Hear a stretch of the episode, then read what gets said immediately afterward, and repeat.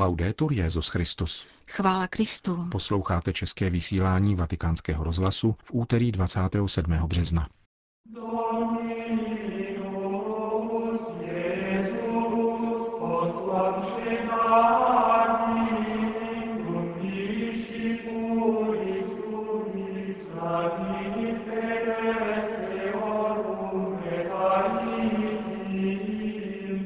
Latinskoamerické kořeny současného Petrova nástupce přibližuje nová kniha nazvaná František, americký papež. Unesen v Iráku.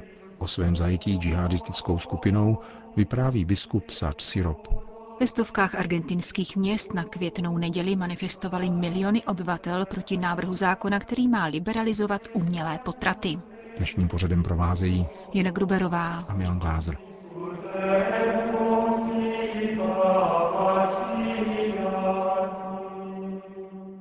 Zprávy vatikánského rozhlasu. Itálie. Současný Petrův nástupce je první americký papež v dějinách církve, první jezuita a rovněž první nositel jména František. Jeho latinskoamerické kořeny, ze kterých pramení trvalá pozornost vůči chudým lidem, přibližuje kniha nazvaná František, americký papež, kterou vydalo knižní nakladatelství Milánské katolické univerzity. Autorkami jsou italsko-argentinská novinářka listu Osservatore Romano Silvina Perez a její italská kolegyně Lucetta Scarafia. Svazek podrobně popisuje léta argentinské vojenské diktatury a Bergoliovo rozhodnutí jednat ve stínu, aby zachránil co největší počet lidských životů. Dále se věnuje hluboké politické, společenské a hospodářské krizi, která na počátku nového tisíciletí zbídačila velkou část argentinského národa a papežovým návštěvám v nejubožejších Buenos Aireských čtvrtích, kam nejenom přinášel Ježíše, níbrž se s ním rovněž setkával v chudých lidech. Často se upozorňuje na skutečnost, že nynější papež byl předtím biskupem rozlehlé současné metropole, která se vyznačuje příkrými kontrasty. V Buenos Aires spolu žijí krajní bohatství a chudoba, píše v předmluvě ke knize Jean Maria Vian, ředitel deníku svatého stolce. Právě ve ztracených oblastech Buenos Aires se zocelovala Bergoliova pastorace, kladoucí důraz na milosedenství. Vysvětluje argentinská autorka eseje Silvina Perez, která vyústila v jednání páté generální konference latinskoamerického episkopátu v roce 2007. V jejím závěrečném dokumentu kardinál Bergoglio upřesnil své pojetí církve, definované jako polní nemocnice – Dokument z Aparecidy je jakýmsi ideovým manifestem budoucího papeže, který již naznačuje jeho hlavní témata primát milosti, milosedenství, apoštolskou smělost a vizi církve, která víru neusměrňuje předpisy, nýbrž ji ulehčuje a předkládá všem lidem, říká autorka knihy. Pokud bychom měli zvolit jediné slovo, které by vystihovalo papeže Bergolia, čteme dále ve Vianově předmluvě, bylo by to dle mého soudu misionář.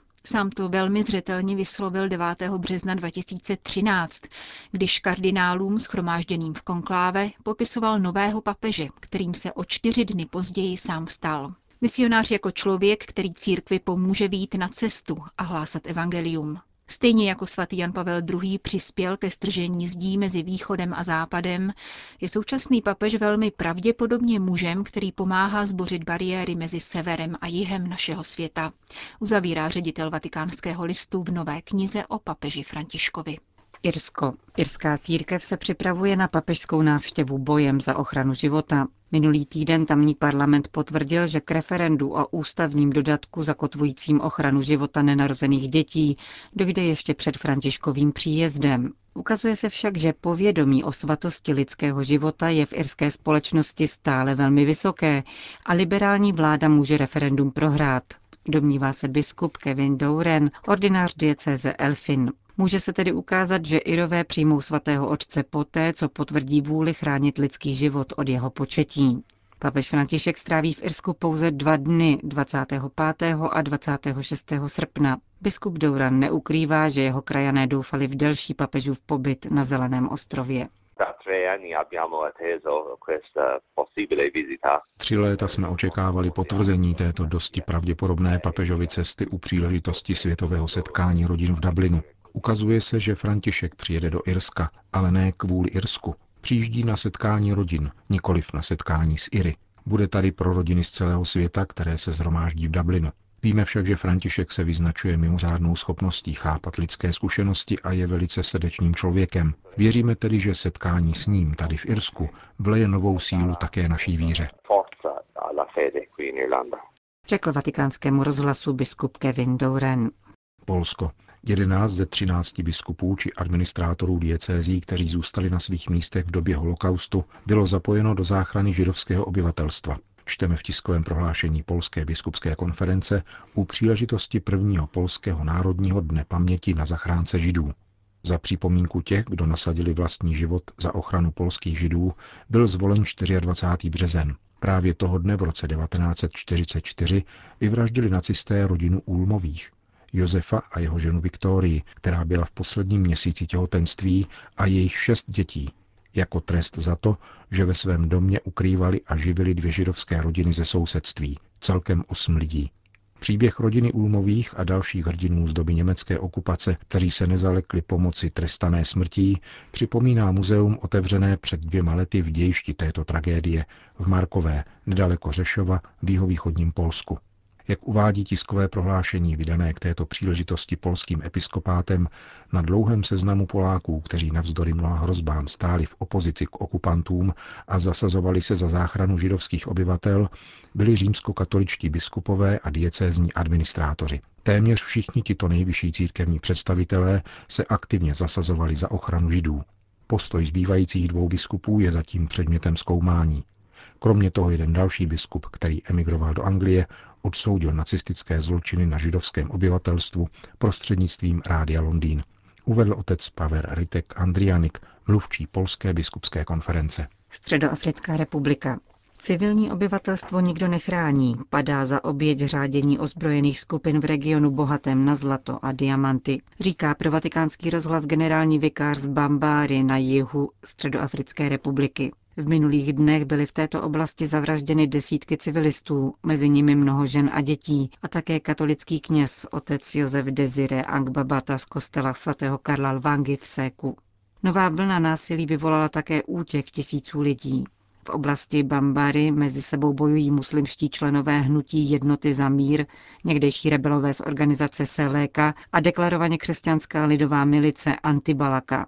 Náboženské konotace obou skupin však slouží pouze jako alibi, za nimiž se skrývají politické a ekonomické zájmy v tomto regionu s bohatými ložisky zlata a diamantů. Hovoří generální vikář z Bambary, otec Fermin Gbagua. Situace je skutečně vážná. Nemají žádnou ochranu. Lidé, děti a ženy se všemožně pokoušejí uprchnout, ale nikdo se jich nezastane. Neexistuje žádná mezinárodní síla, která by dokázala zastavit vraždění. Některé ozbrojené složky hnutí jednoty za mír napadly vesnice v této oblasti. V jedné z nich zastihli Dona Josefa Desiré, faráře ze Seko. Zastřelili ho zblízka, nedaleko farní budovy, kam se v té chvíli uchýlilo mnoho prchajících z míst bojů. Zavražděno bylo také mnoho civilistů. Mluví se o 50 mrtvých a 80 zraněných. Někteří z nich byli převezeni do nemocnice v Bambári. Přístup na bojiště je bohužel velmi obtížný. Bojovníci Seleka nechtějí uvolnit přístup pro pomoc těm, kdo přežili. Jde o jeden ze zapomenutých konfliktů, dodává v rozhovoru pro vatikánský rozhlas generální vikář z Bambáry a vybízí vládu a mezinárodní síly, aby pomohly k vyřešení této situace. Ve skutečnosti totiž nedělají pro ochranu těchto lidí téměř nic a ubohé civilní obyvatelstvo je nadále vyvražďováno ozbrojenými skupinami, dodává trpce otec Fermin Gbagua. Vatikán, Irák. Psal se 15. srpen 2006 a monsignor Sád Sirob Hana právě dosloužil mši svatou, když jej poblíž Bagdádu zajali džihadisté, zajali džihadisté napojení na teroristickou skupinu Al-Qaida. Plných 28 dní prožil v rukou únosců, kteří jej mučili, vyhrožovali mu smrtí a chtěli jej donutit k zapření víry. Teprve po deseti letech dokázal své zážitky zachytit v knize nazvané Unesen v Iráku. Chtěl jsem nyní tuto knihu napsat, abych ukázal, jak iráčtí křesťané prožívali víru pod tlakem náboženského integralismu, který se v Iráku zrodil po roce 2003. Dny únosu byly velmi tvrdé. Zakusil jsem, co znamená být sám v pronásledování a měl jsem pocit, že na mne všichni zapomněli.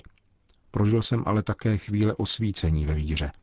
O něch dnech jsem se k Bohu neustále modlil za sílu, moudrost, za to, abych vyslovil správná slova a nezabdal tak druhému podnět k dalšímu ubližování, níbrž k tomu, aby vše znovu promyslel. Řekl apoštolský vizitátor pro chaldejské katolíky žijící v Evropě při římské prezentaci svého díla. Autor jako křesťan stělesňuje ono utrpení, které nyní prožívá irácké křesťanské společenství zmítané konflikty. Nejsou to konflikty, kterých by se účastnili, níbrž jsou jejich obětí. V těchto konfliktech proti sobě stojí velmoci a různé náboženské a etnické skupiny.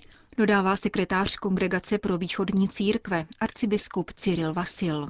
Monsignor Sač zastupuje skupinu našich bývalých studentů, která dnes žije za velmi náročných okolností. Je pro nás znamením solidarity, že je při takovýchto příležitostech můžeme přijmout. Upřesnil otec Nuno da Silva Gonçalves, rektor Papežské univerzity Gregoriana, která hostila knižní prezentaci. Argentina. Každý život má cenu. S tímto a podobnými tvrzeními manifestovali ve stovkách argentinských měst na květnou neděli miliony obyvatel proti návrhu zákona, který má liberalizovat umělé potraty a o kterém se po velikonocích bude jednat v tamnějším parlamentu. Pravděpodobně ani sami organizátoři nepočítali s tak obrovskou účastí. Tím spíše, že sdělovací prostředky nevěnovali jejich iniciativě téměř žádnou pozornost. Píše korespondent deníku La Stampa z Argentiny Alver Metali. V samotném hlavním městě zaplnili stovky tisíc lidí v neděli odpoledne hlavní tepnu Avenida del Libertador. Rodiny s dětmi, převážně mladí. Spousty mladých, kteří evidentně pocházeli z těch nejskromnějších poměrů. Žádný politický slogan, žádný transparent odkazující na politické strany či hnutí jakéhokoliv směru. Argentinské vlajky, transparenty oslavující život a jeho plný rozvoj v každé jeho etapě. Sebemenší náznak kriminalizování matek, dohnaných k potratu. Oba životy musí být chráněny. Ani o jeden život méně. Bylo možné se dočíst. Velkolepá scéna z Buenos Aires, metropole, která je mimochodem zvyklá na velké demonstrace, se opakovala ve stovkách měst této rozlehlé latinskoamerické země v čele s krajskými městy Cordoba, Mendoza, Rosario, Bahia Bianca, Resistenza, Concordia, Parana, Mar del Plata a Ushuaia na dolním cípu tohoto kontinentu v blízkosti Antarktidy. Slova, která napsal papež František Argentincům v dopise z 16. března, byla vnímána jako zásadní podpora Žádám vás všechny, napsal papež, tlumočte dobro a krásu, abyste mohli přispět k obraně života a spravedlnosti, rozsévat pokoj a bratrství, zlepšovat svět svou prací, pečovat o nejslabší a plnýma rukama sdílet to, čím vás Bůh obdařil. Argentinský episkopát, který manifestaci podpořil, zjevně není toho názoru, že jde o prohranou bitvu, jako tomu bylo v Evropě 70. a 80. let, kde návrhy podobných, takzvaně liberálních zákonů, prošly jako pouhá formalita a projev přizpůsobení se nové době. Argentinská církev má naopak za to, že parlament a zákonodárci, kteří se posunuli k debatě o permisivních zákonech, mohou být projevem občanů manifestujících na argentinských náměstích skutečně zastaveni. Zásadní podíl na přípravě těchto manifestací přišel právě z lidového sektoru, tedy z okruhu těch nejchudších vrstev, kterým je umělý potrat nabízen jako emancipace a osvobození od nelegálních praktik. 22 kněží, kteří pastoračně působí v chudinských čtvrtích Buenos Aires, formulovalo a zveřejnilo dokument, který na rozdíl od některých apelů Združení pro Life do veřejného mínění skutečně učinil průlom. V textu se zdůrazňuje, že umělý potrat nebyl součástí předvolebního programu vlády prezidenta Mauricia Macriho a že nynější návrh zákona se dovolává chudých jako záminky k prosazení zájmu někoho jiného. Rozhodně pak tvrdí, že návrh zmíněného zákona se zcela rozchází s potřebami a požadavky chudých. V návrhu zákona je sice řeč o vysoké úmrtnosti žen v chudinských čtvrtích v důsledku nelegálních potratů, avšak prioritou našich čtvrtí, připomínají organizátoři manifestace, je potírání chudoby, k čemuž stát nepostrádá vhodné prostředky. S těmito 30% chudého obyvatelstva, za nímž je třeba vidět tváře a příběhy, je třeba vést nejprve diskuzi o prioritách, přičemž umělý potrat mezi tyto priority nepatří. Píší organizátoři nedělní manifestace, která přivedla do ulic stovek argentinských měst miliony lidí. Končíme české vysílání vatikánského rozhlasu. Chvála Kristu. Laudetur Jezus Christus.